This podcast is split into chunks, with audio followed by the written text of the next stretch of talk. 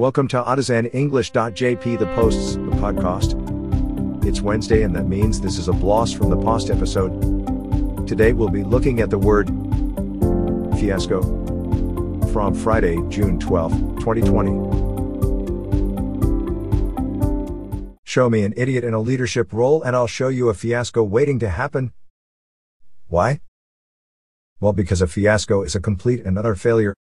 Not only is a fiasco a failure, but it is a humiliating and stupid one.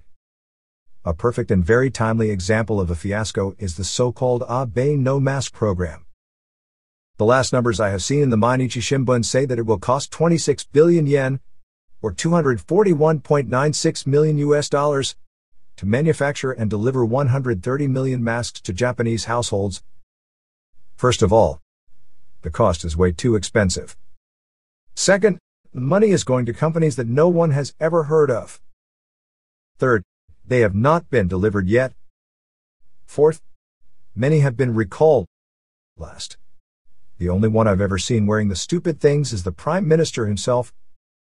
The total program is a failure or, in other words, a textbook example of a fiasco. That is, of course, an extreme, expensive, and very public example of a fiasco, I'm sure that you've had your own personal example.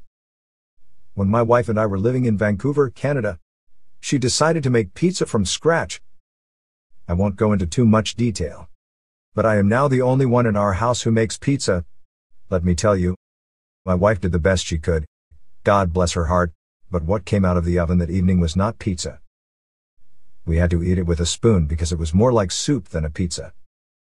Yes, we did eat it, and yes, we did laugh at it, but until today, I have never discussed the Great Vancouver Pizza fiasco. It's quite a touchy subject for my wife. That is our blast from the past for today. Thank you so very much for tuning in. It's much appreciated. If you are interested in improving your English skills, please don't hesitate to contact me at www.artisanenglish.jp/contact.